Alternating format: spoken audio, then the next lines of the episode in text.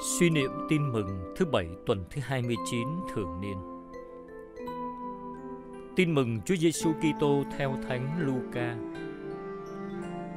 Cùng lúc ấy, có mấy người đến kể lại cho Đức Giêsu nghe chuyện những người Galile bị tổng trấn Phi-la-tô giết, khiến máu đổ ra hòa lẫn với máu tế vật họ đang dâng.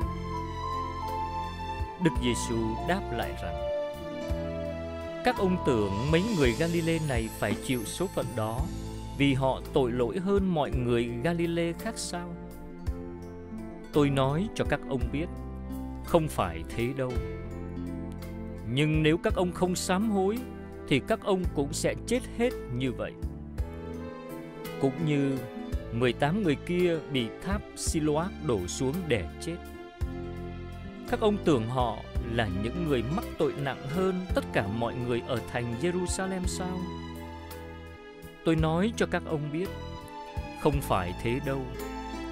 Nhưng nếu các ông không chịu sám hối, thì các ông cũng sẽ chết hết y như vậy. Rồi Đức Giêsu kể dụ ngôn này. Người kia có một cây vả trồng trong vườn nho mình.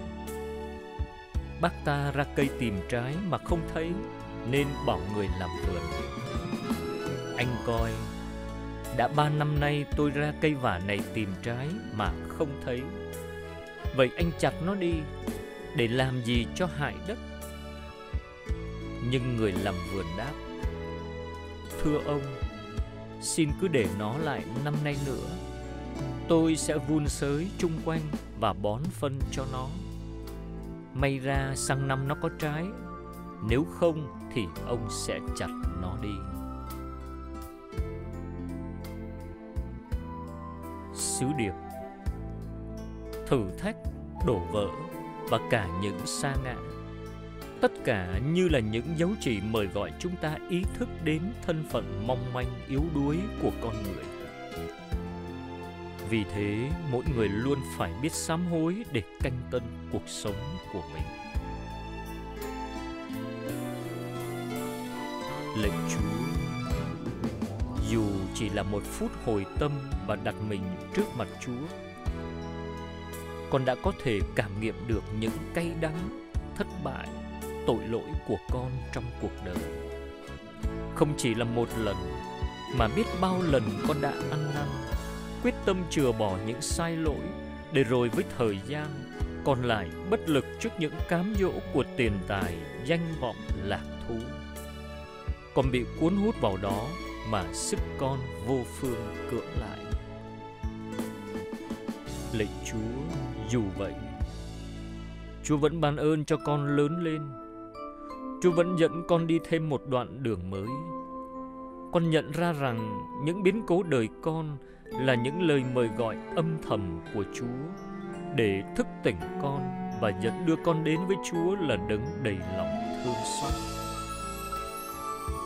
lạy Chúa. Xin tha thứ cho con về tất cả những vong ân bội nghĩa trước tình yêu của Chúa. Xin Chúa đừng để con bao giờ chán nản thất vọng và đóng kín mình trong tội lỗi. Nhưng biết sám hối, biết mở lòng hướng nhìn lên Chúa. Xin cho con biết thường xuyên điều chỉnh cách nghĩ và lối sống để con biết loại ra khỏi cuộc đời những kiểu sống vô tâm vô trách nhiệm trong cuộc sống cộng đoàn, gia đình, giáo xứ và xã hội. Lạy chúa, ước gì con biết hy sinh sống cho chúa.